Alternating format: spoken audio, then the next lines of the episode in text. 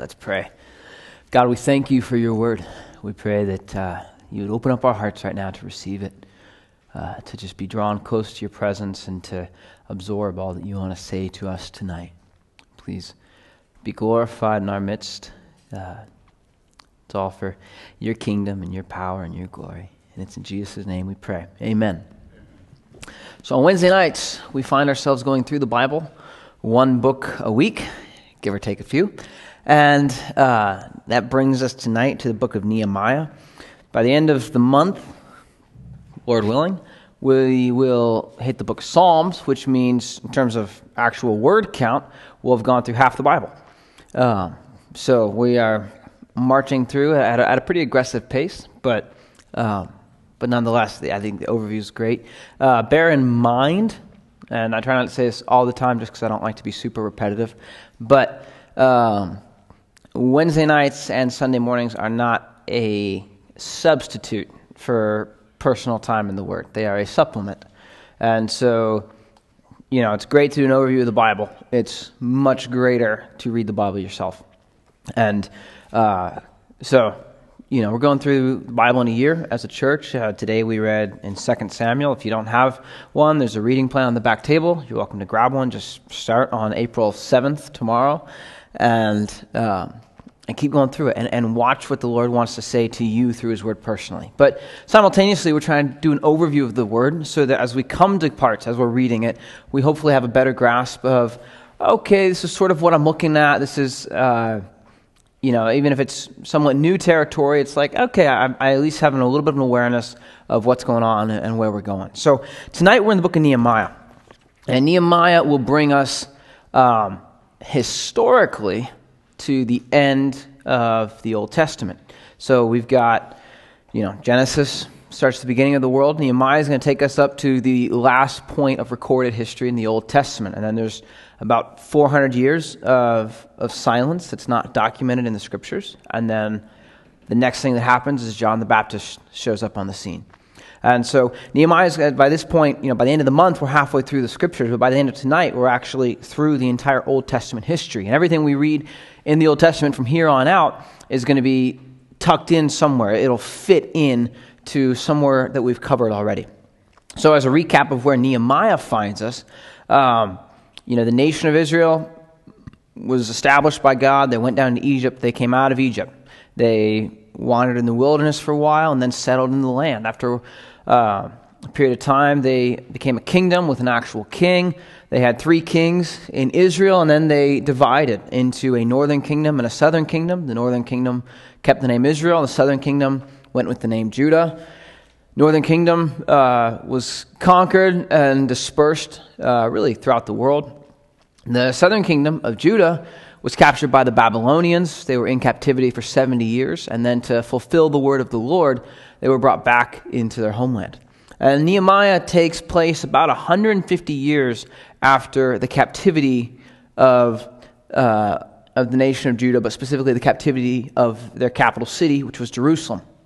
And Nehemiah, really, in summary, is a book about a man obeying the will of God.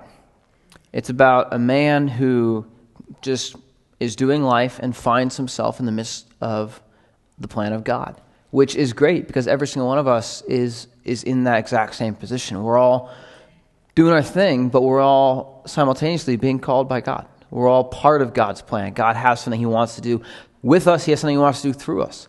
And Nehemiah is just an incredible example of getting to watch that happen in somebody's life. So it really d- divide, divides very neatly into two portions. The first portion is the first six chapters. And where Nehemiah's life calling is going to wind up taking him is he's going to be a man who's known for rebuilding things. Nehemiah, in the first six chapters of the book, is going to rebuild the wall of Jerusalem.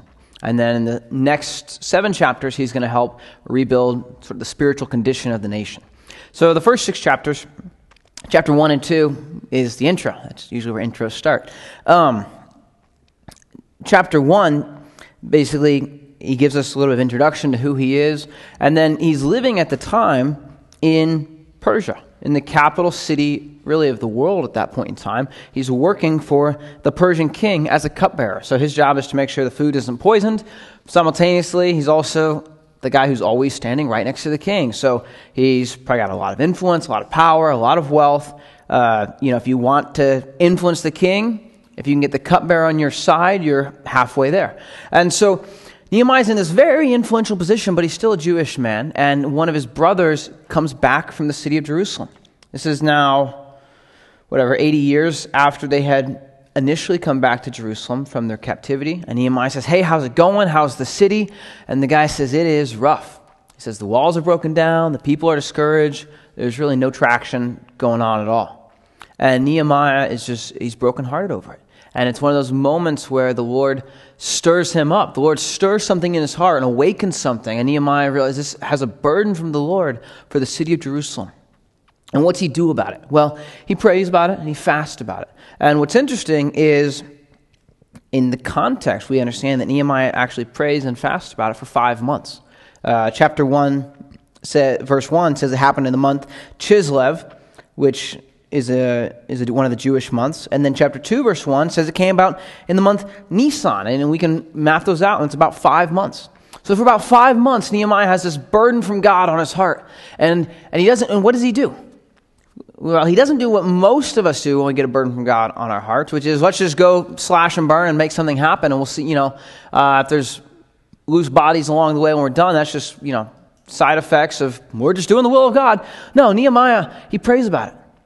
He is, he is waiting. He has a burden from the Lord, but he is willing to wait for God to establish what he wants done. He knows God wants to do something, but he doesn't fully see the picture. And so when we don't see the full, the full picture of what the Lord's trying to do, the best thing we can do is pray about it. he doesn't, he's not being sloppy about it. He's praying about it. He's fasting about it. He's taking this very seriously, trying to discern the will of the Lord. And so five months later, um, he winds up having kind of a chance encounter with the king where the king says, Hey, you're looking a little bummed out today. What's going on? And he says, Well, you know, my homeland is, is in shambles and, uh, and I'm kind of discouraged about that. The king says, Well, what do you want? And Nehemiah is able to give him an answer. Nehemiah doesn't say, Well, I, gee, I, hadn't, I, I kind of figured you wouldn't give me anything, so I hadn't bothered thinking about it. Nehemiah's got, got an answer. He's been praying about it, and he's been ready. You know, Lord, if this opens up, I'm ready to go. The king says, What do you want? He says, Well, I'd like to go back to Jerusalem and rebuild the wall. The king says, Okay, go for it. Have at it. So that's the first two chapters. Nehemiah gets the burden from God, he gets the opportunity from God, and he's on his way to his mission field. He's on his way back to his homeland. He comes back uh, to Jerusalem. The, the walls are totally still busted down from when Nebuchadnezzar tore them down 150 years ago. Right? There's, there's just been the cities, you know, people have come back to the city, they've rebuilt the temple at this point. Um, there's, you know, there's people living there, but it's still really a ghost town. It's, it's a shell of its former self. And, uh, and so Nehemiah goes, he looks around, he's like, yep, this is as bad as they said. And then he goes to the elders in chapter 2, verse 17. And then I said to them, You see the bad situation we are in, that Jerusalem is desolate and its gates burned by fire. Come, let us rebuild the wall of Jerusalem so that we will no longer be a reproach. I told them how the hand of my God had been favorable to me, and also by the king's words which he had spoken to me. And then they said, Let us arise and build. So they put their hands to the good work. Nehemiah is stirred up by the Lord. And uh, oftentimes, there's two results that happen when somebody's stirred up by the Lord. The first is that other people are stirred up as well.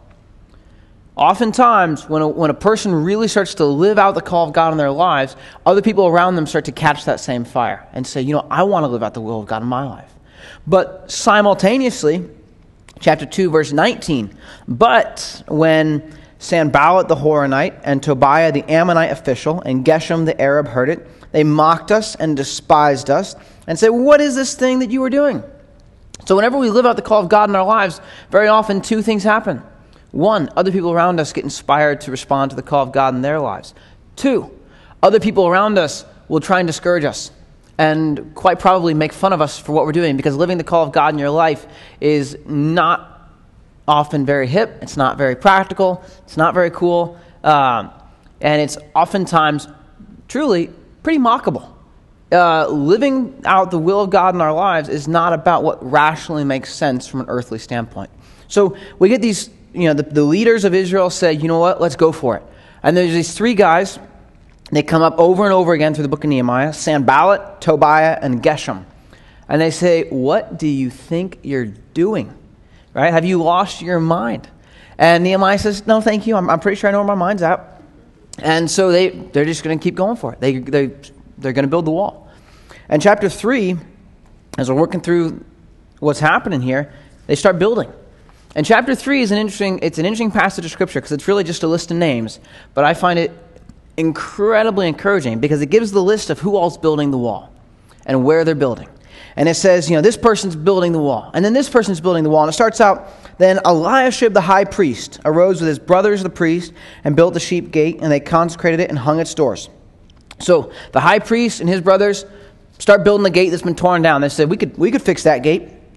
Um, verse 8 says, um, so it's given the list. Next to him, Uzziel, the son of Harhaiah of the goldsmiths, made repairs. And next to him, Hananiah, one of the perfumers, made repairs. And they restored Jerusalem as far as the broad wall. And then a little later on, it says, next to him, Shallum, the son of Hallohesh. These are great names, aren't they? Uh, the official of half the district of Jerusalem made repairs, he and his daughters. Nowhere in chapter 3 does it say so and so the stonemason, or so and so the, you know, the bricklayer, or so and so the quarry master, or so and so the construction expert. What do we got? Well, who's building this wall? You've got a priest, you've got like local officials, and we all know that government officials are famous for all their hard labor that they're used to performing. Um, you've got goldsmiths, you've got perfumers, and you've got a guy with his daughters, right? I mean, that, that's not exactly the A team. That's not like, you know, the prime, the prime group. Like, you know, I'm, I'm, I'm, I just find myself really with the perfumer and the guy with his daughters, just both of those. I'm like, what on earth is the perfumer doing laying stone? Right? Like, I mean, is he just getting inspired? Like, I'm going to name my next scent essence of lime or something. Like, what is it? What are you going to do? I mean, it's like he's moving bricks and his job is to make things smell nice. And then you got this guy with his daughters. You know that whoever's next to that guy was probably working really hard. Either A, because there's daughters around, or B, because there's no way you're going to get beat by a group of girls. Um, so they're just like, you know, that meant the portion next to the daughters had to have been going up super fast. But, but as it gives us this list in chapter 3, what are they doing? They're building the wall right in front of their houses. It says, so and so built this section in front of his house. So and so built section right next to him in front of his house. What are they doing? They're responding to the call of God. They're responding to the prompting of God, but what are they really doing? They're tackling the job that's right in front of them.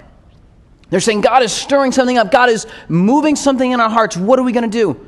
Well, let's take the step that's right in front of us and do that. And after that, we'll see what needs to happen. After that, we'll help our brothers and sisters, but we're going to obey the Lord as it pertains right in front of us right now. And so often, that's how, that's how faithful service to the Lord works. You know, if you want to live a life of faithful service, ask the Lord for one step of obedience to take, and then take it. And then ask Him for the next step, and then take it. And then ask Him for the next thing to do and take it. Ask Him for the next step of faith and then take it. And what you'll find is a lifetime of walking in incredible faith. And each time it's just one step, but it's a process. And so each one of these guys tackle the section right in front of them. And what happens? The wall, which has been broken down for 150 years, starts to go up. The wall is, is rising up, and, and you can measure its progress. And so they're building the wall. And then chapters 4 and 5 we come into opposition. Because whenever the work of God starts to happen, what, what comes next? Opposition. There's always opposition to the work of God. The work of God is never smooth sailing all the way. There's, there's pieces, right? There's, there's times of just, you know, incredible blessings and all that, but there is always opposition to the work of God. So, chapter 4 is opposition from the outside, and chapter 5 is opposition from the inside. And what do I mean by that? Well, in chapter 4, we said you know, these, these three guys who come up over and over again well, Sanballat, Tobiah, Geshem. Well, they decide this is becoming a, a problem. Um, we, need to, we need to attack. If we want to, you know, right now these guys are exercising regional control over the area because the Israelites don't have any means of defense. They can't protect themselves. So these guys can really just walk all over them politically and, and taxes and everything else. So these people have no means of protecting themselves, but if they get this wall up, then the regional power is going to diminish. And so these guys say, we've got to do something. So they plan a sneak attack. Somebody finds out about it, lets Nehemiah know. So Nehemiah and all his guys are ready. The sneak attack fails. But Nehemiah, like a good leader, says, you know what? We've established the fact that we can't trust these guys. We've established the fact that they're willing to use violence against us. Therefore, let's live with a sense of preparedness. So he says, so Nehemiah has sort of a retinue of guys who work for him directly, and those guys he puts as guards around the city. And then it says um, in chapter 4, verse 17, if you want to turn there, those who were rebuilding the wall and those who carried the burdens took their load with one hand doing the work and the other holding a weapon. As for the builders, each wore his sword girded at his side as he built, while the trumpeter stood near me. So Nehemiah says, All right, guys, we're going to keep working. The work of God is not going to stop just because we have opposition, but we're also going to be practical and we're going to we're going to build and we're also going to be ready to fight. We're going to do whatever it takes to continue to walk in obedience to the, word of God. And then we get this just beautiful picture of leadership. He's got the trumpeter standing next to him.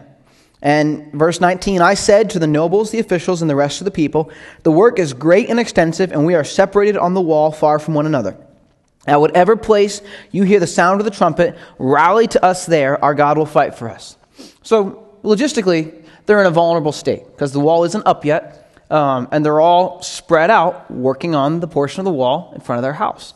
So, if an, you know, if an army were to come in, it's going to take a little bit of time to get everybody into their defensive positions. And so Nehemiah has a trumpeter next to him, and he says, All right, guys, if you hear the trumpet, you come to us. And, what's, and the implication there is Nehemiah does not say, if you hear the trumpet, we will all go to the trumpet. If you hear the trumpet, that's where I'm going to be, and that's where the fight's going to be. Nehemiah says, I am going to be in the middle of the fight. So when you so you come to wherever I'm at, and that's where the fight's going to be. Nehemiah has no interest in leading by, you know, saying the uh, problem is over there. Nehemiah says, if there's a problem, I'm going to be in the middle of it. So you come find me, and we'll go from there. And God will fight for us. Nehemiah, as a leader, is always uh, willing to do anything that he's going to ask anybody else to do. Nehemiah never tries to pass off anywhere in this record. He never tries to pass off the dirty jobs. He never tries to pass off the boring stuff. Nehemiah's always right in the middle of it, always going. He's always working as diligently as anybody else. And that's really, you know, that's really the responsibility of any leader. And, you know, eh, we you know, in a secular work world kind of a context, in a political context, that's important. But how much more in a spiritual context, right? How much more to say, you know, how, how much does it lose its effectiveness if we say, you guys go do the word of, the, of God in your life? You guys read the scriptures like it matters. You guys do, you know, you guys listen to the Lord. And then we don't do it. If we want to, if we want to live a life that stirs people up, like Nehemiah's life did. If we want to live a life that stirs people up to respond to the call of God in their lives, we're going to have to be actively responding to the call of God in our lives. Chapter 4 is that opposition from the outside. It's the guys trying to come at him. And because Nehemiah's got this stance of defense and leadership, doesn't, and because the Lord is protecting them, it doesn't come to pass. Chapter 5, uh, they run into problems from the inside. Because at this point, Nehemiah realizes hold on a second. Some of the other Jewish officials are levying taxes against the poor people in the city. And the poor people are running out of food, and so they're having to actually sell their children into slavery to, to buy food for survival. And Nehemiah says, Are you stinking kidding me? This is going to end right now. We are not going to try and uh, do the Word of God and line our own pockets simultaneously. We are going to do the Word of God, and I expect you guys to live with the sense of, with that sense. I expect you to live with a sense of, you know, striving to live without hypocrisy. I mean, all of us are, are imperfect. Uh, by definition, to you know, to ever declare the word of God is to be a hypocrite because you're saying, here's the standard, and then failing to live up to it. So any of us who have ever said, you know, the Bible says this, are in effect hypocrites. But the gap between what the word of God says and how our lives look should always be closing. should never be expanding right? We should always be, by the power of God, getting closer to that, being perfected by the Lord. And Nehemiah says, guys, you cannot be selling your, your fellow citizens into slavery just to make yourselves rich. And he goes in chapter 5, verse 14. He says, Moreover, from the day that I was appointed to be their governor in the land of Judah, from the 20th year to the 32nd year of King Artaxerxes, for 12 years, in case you can't do the math, he says, let's just remind you, for 12 years, neither I nor my kinsmen have eaten the governor's food allowance. He says, as governor, I have certain rights I'm allowed to take. I am allowed to actually tax you guys to pay for whatever food I want to have in the governor's mansion. And I didn't do it for 12 years. I chose instead to live frugally, to live below my means so that you guys could do what you needed to do. That's leadership. That's servant leadership. That's leading from a point of not what can I get, but how can I give to the people? How can I empower the people and equip them to do the work of God in their own lives? How can I let these people live in the land that God has promised them? How can I let them achieve what God is trying to work out in their hearts? Nehemiah says, I will not take this money from them. I, and, and, he goes on, is actually, he's, uh, he, gives, he gives us the list of, you know, the diet for the day. He says he's got 150 guys at his table every day, and each day they have one ox and six sheep and birds. And once every 10 days they have some wine. That's a, you know, I mean, I haven't measured it out, but six sheep and one cow for 150 guys doesn't strike me as all that lavish, you know. So Nehemiah's not he's not trying to rip the people off. And and what happens as a result of that? Well, what happens is you get to chapter 6. Do you notice how we work through these things numerically? After chapter 5 comes chapter 6. Chapter 6, the wall gets finished. The people work. It says uh, the people had a mind to work. And that's you know, if you've ever worked on a project with somebody like that, that's an inspiring place to be. When people have a mind to work, it's enthusiastic, right? When people don't have a mind to work, it's about the most draining place you can exist. But the people had a mind to work, and so what happens in chapter 6, verse 15? So the wall was completed on the 25th of the month Elul, that's another Jewish month, in 52 days. For 150 years, these walls sat broken down. And Nehemiah responds to the call of God on his life, and the walls are rebuilt in 52 days. And when all the nations heard of it, and all the nations surrounding us saw it, they lost their confidence, for they recognized that this work had been accomplished with the help of our God. So, not only does the wall get rebuilt, but the enemies of God are forced to say, dang, God is fighting for these people. That's going to impact all of our, like, basically, we just kind of, we lost right? So the wall's rebuilt. This wall is actually, portions of this wall are still standing today, 2,400 years later. And uh, they actually, they can sort of figure it out because it's the least professionally built part of the wall in Jerusalem. And it's like, yeah, that's kind of, you know, mostly rubble. But hey, it's okay. Um, the perfumer, his work still held, right? And, but what's, you know, what's, I mean, what are we seeing here? God is not interested in calling people just so they can say, you know, this is the thing that I'm best at. Obviously, the Lord wants me to do this, and so I'm going to go for it. No, the Lord, yes, the Lord does give people gifts and He prepares them for things, right? But what's Nehemiah? Nehemiah is a government official. Um, he's not a stonemason. The perfumer, the goldsmith, all the gals doing the work, none of them are professionals. The Lord is not interested in professional Christians. The Lord is interested in Christians who say, you know what? I'm just trying to walk with the Lord. I'm, I'm you know, reading the Word, praying for the filling of the Holy Spirit. And as I'm doing this, I'm seeing an opportunity from the Lord right in front of me. There's something right outside my door that I can help with. And so I'll take that. And I'm truthfully not very equipped at it. Um, but it's the opportunity the Lord gave me. So I'm going to take it. That's what the Lord is looking for. And in I think it's Second Corinthians, Paul says, Don't you know that there's not many mighty called? Not many strong, not many powerful. The Lord really isn't interested in, in you know, the brave and the beautiful and the brilliant. The Lord likes losers. Um, he loves working through losers because at that point everybody says, it was obviously the Lord. And so if you ever feel like a loser, then you are in a beautiful place to be used by the Lord, right? It, it's a great thing when you find yourself entirely out of your comfort zone. And it's, it's terrifying. Oh, yeah, sure. But it is a beautiful opportunity for the Lord to really establish His power and His glory without having to worry about you stealing it because you and he and everybody else will all know that it wasn't you or it wasn't me. So that's really the first half of Nehemiah. That's rebuilding the wall. The rest of the book is much more about rebuilding the spiritual legacy. And it, it moves a little faster, uh, so we're not, if you're worried about the time or whatever. Is anybody worried about the time? No. Okay, well then, then why did I even bother saying it? Worst case scenario, I'll just talk a little faster. Chapter 7 is just a census of the people who are in Jerusalem at the time. Chapter 8 is where we'll primarily park for the rest of the night. Chapter 8, um, they all gather together after right after the wall's been built, and what they're going to do is they're going to study the Word of God. And chapter 8 of Nehemiah, in a lot of ways, is sort of our church's philosophy of ministry in the Old Testament corollary.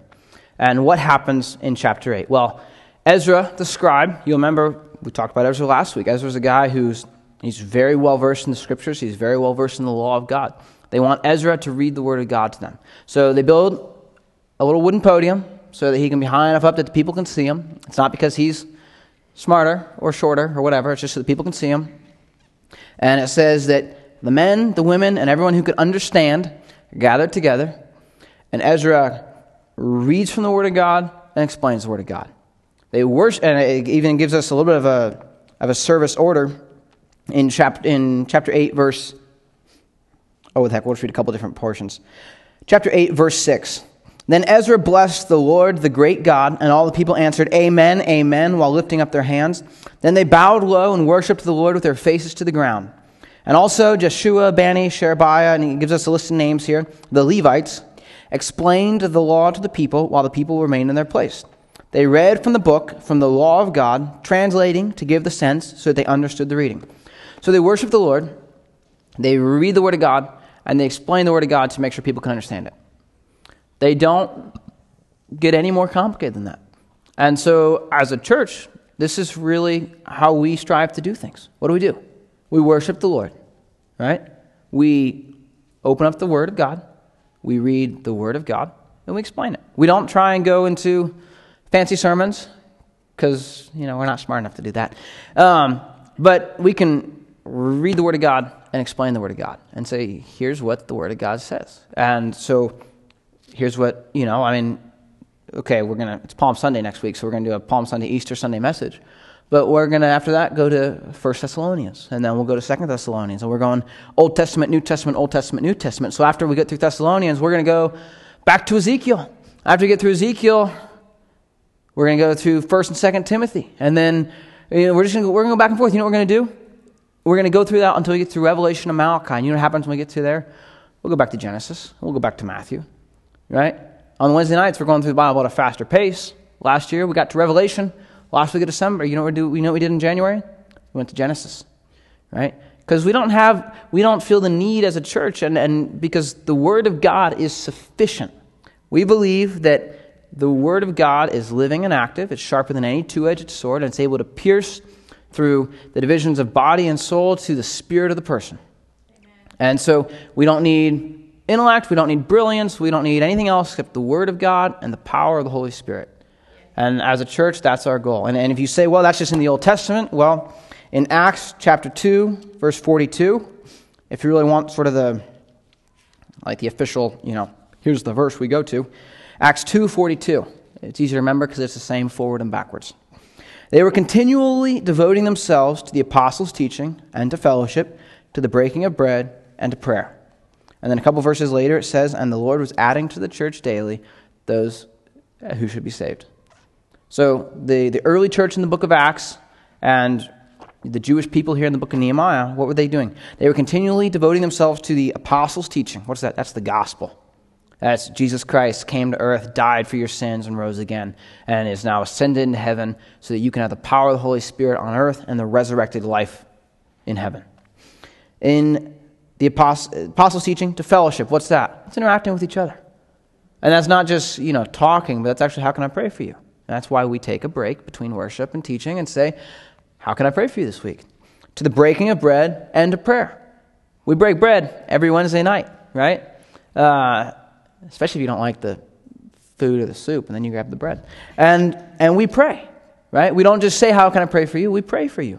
And, and we believe that if we do these things, the Lord will add to the church the people who are who need to be saved. And so, chapter 8, that's what happens. And what goes from there is as the people are hearing the law of God read, the people start to get, receive the conviction of the Holy Spirit.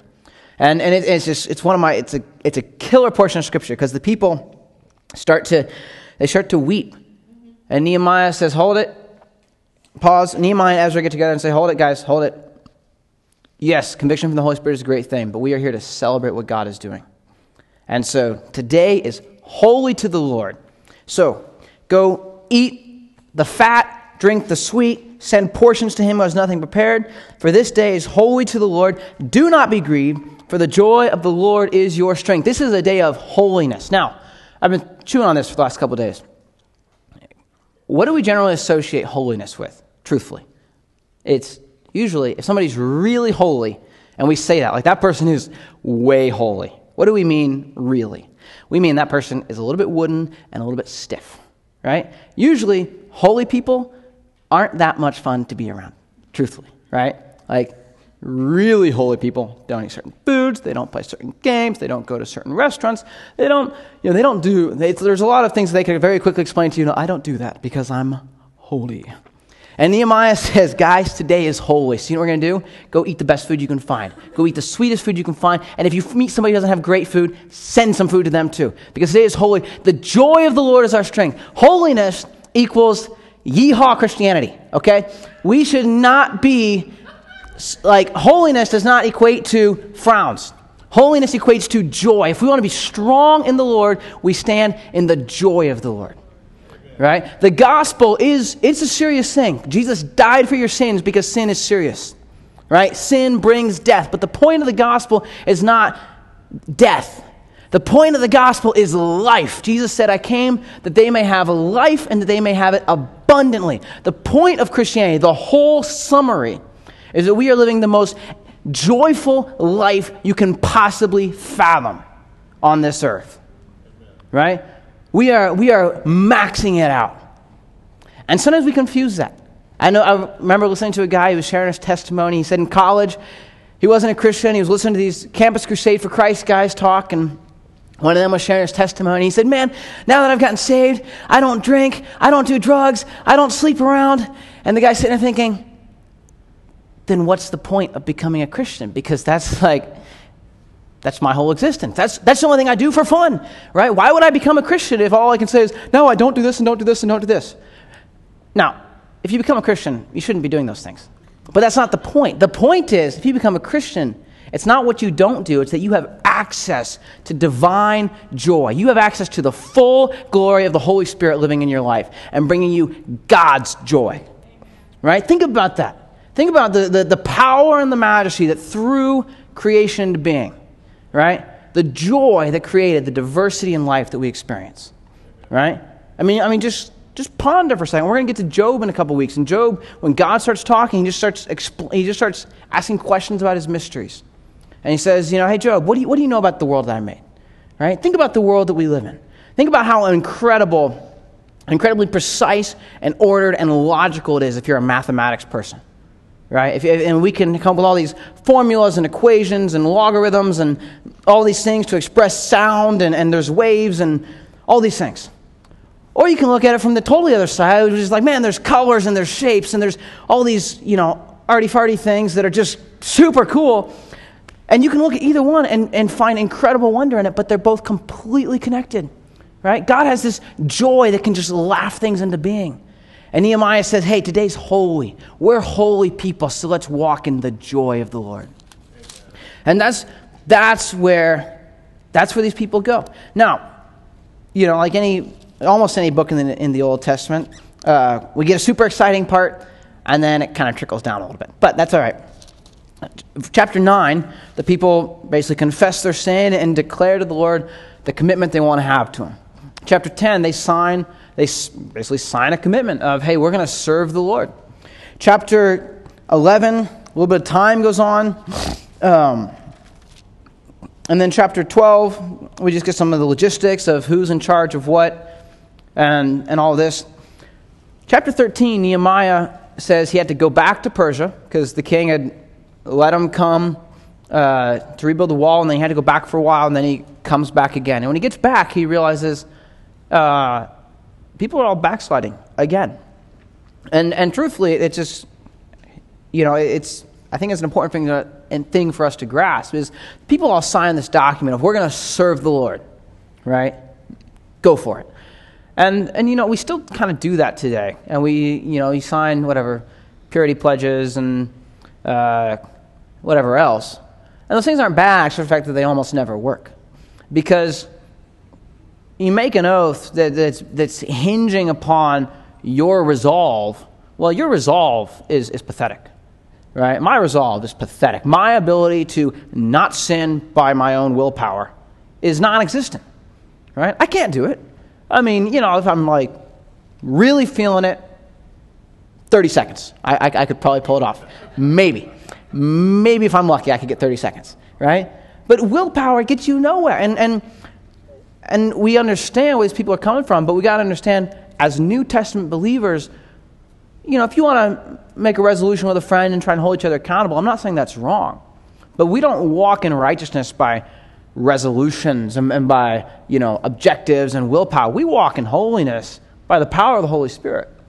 We walk in holiness by God's presence, by God Himself living in us and equipping us, not just reminding us of what we should do, but actually empowering us, giving us the not only the desire, but the ability to do the right thing. And these people, you know, truthfully, we'll cut them a little bit of slack because this is before uh, the day of Pentecost. This is before the Holy Spirit comes down in that kind of a way. But Nehemiah comes back and realizes the people are, are backsliding. And even you know, we said that guy, there's those three guys in the beginning of the book who are always through it. Well, one of these guys, over the course of time, managed to become the son in law of one of the priests. And this priest decided, you know what? Let's let him move next door. We've got an empty room in the temple we're not using, so we'll just use it as his spare bedroom. Nehemiah comes back from Persia and finds this pagan dude's stuff sitting in the temple. So, what's Nehemiah do? Like any good landlord, he just throws it all out in the street and says, Clean the room out, guys. We are dedicating this to the Lord. And Nehemiah, he then goes on, and kind of like last week, the people are, are participating in mixed marriages where they're marrying pagan women. And Nehemiah says, Guys, this has got to end right now. Nehemiah ends the book by calling the people back to say, You have got to keep your eyes on the Lord. You have got to remember your own weakness and your own inability. He says, Listen, Solomon uh, was like the wisest guy on earth, and Foreign women made him sin. You guys are not that smart. You are not that wise. And so if you marry foreign women, you're going to fall into the exact same sin. And Nehemiah, he's basically just, you know, chapter 13, he's just basically, he's hammering at them. He's saying, guys, we have got to, we have got to live like the word of God matters. And the final sentence of the book, he says, remember me, oh my God, for good. Isn't that a great prayer? Right? If you want to be remembered by the Lord for something, if I want to be remembered by the Lord for something, I'd rather He didn't remember my mistakes, right? I would like the Lord to say, you know, I, it seems like there's some things I, I can't remember those, but yeah, I remember all the good things you did. That's what, I'm, that's what I'd like. And, and praise the Lord, that's what He does, right? He's cast our sins as far as the east is from the west. Um, Nehemiah's prayer, though, Nehemiah lives, you know, sort of just summing up his life. Nehemiah responds to the call of God in his life. He lives like the Word of God has power. He lives a life that inspires other people to live out the word of God in their lives. And what's he do at the end of his life? He's still going. Nehemiah is he hasn't hit this point of like, hey, we built the wall, time to cruise. Hey, you know, I mean, I, I, I hit a pretty good stretch there. Uh, no, Nehemiah is, is, as the book ends, he's saying, God, let's, you know, remember me for good. Help me to keep pressing forward in goodness. And, and that's really the call from God to each one of us. There were never we're never called to hit a point of spiritual retirement. We're never called to hit a point of, of coasting or cruising. Christianity is like swimming upstream. You're never stationary. You're either moving farther upstream or farther downstream. And, and by the power of the Holy Spirit, again, we're not, gonna, we're not swimming up by our own strength or our own resolve. We are, we are progressing forward toward the kingdom of God by the power of the Holy Spirit of God. That's Nehemiah's life. Now, as we're going through the Old Testament, we're trying to always also, you know, and, sort of considering why should we look at one of these books of Scripture. What, you know, we're trying to also remember, okay, where does Jesus Christ fit into the book of Nehemiah? Well, interestingly, uh, flip over to the book of Daniel, if you would. We're going to wind up at Daniel in just a few weeks. Um, there it is. In Daniel chapter 9, Daniel receives a prophecy from the angel Gabriel. And uh, it's sometimes called the 70 week prophecy.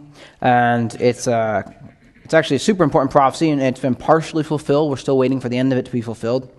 But in chapter 9, verse 24, the angel Gabriel says, 70 weeks have been decreed for your people and your holy city to finish the transgression, to make an end of sin, to make atonement for iniquity, to bring an everlasting righteousness, to seal up vision and prophecy, and to anoint the most holy place.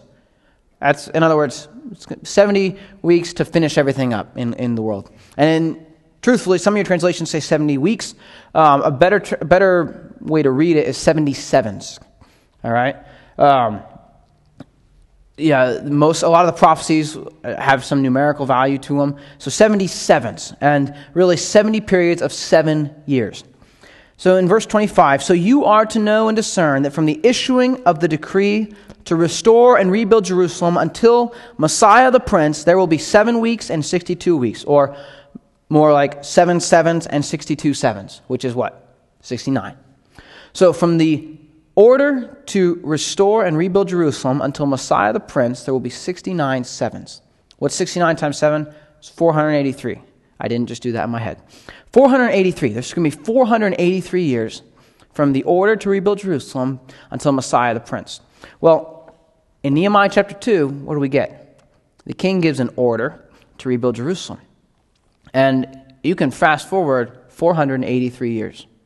And uh, guys smarter than me have, have calculated if you factor in the lunar calendar and, and the, the, the, Jewish calendar is 360 days, and so they throw an extra month every so many years. And if you break it all down and factor in their leap years and all that, 483 years later, after this, this is a historical date when this king says, Go rebuild the city. 483 years later, to the day, is called Palm Sunday. 483 years later, Jesus Christ rides into Jerusalem on a donkey and people say, Hosanna, blessed is he who comes in the name of the Lord. Right? Throughout most of the scriptures, uh, most of the gospels, Jesus keeps referencing, you know, my hour hasn't come, it's not time yet. Um, he he kind of holds off on really letting people worship him as he's like, eh, you know, kind of keep this under your hat a little bit. You know, I healed somebody, but let's not tell everybody. On Palm Sunday, Jesus rides in to the most, at that point, really the most packed that Jerusalem ever was.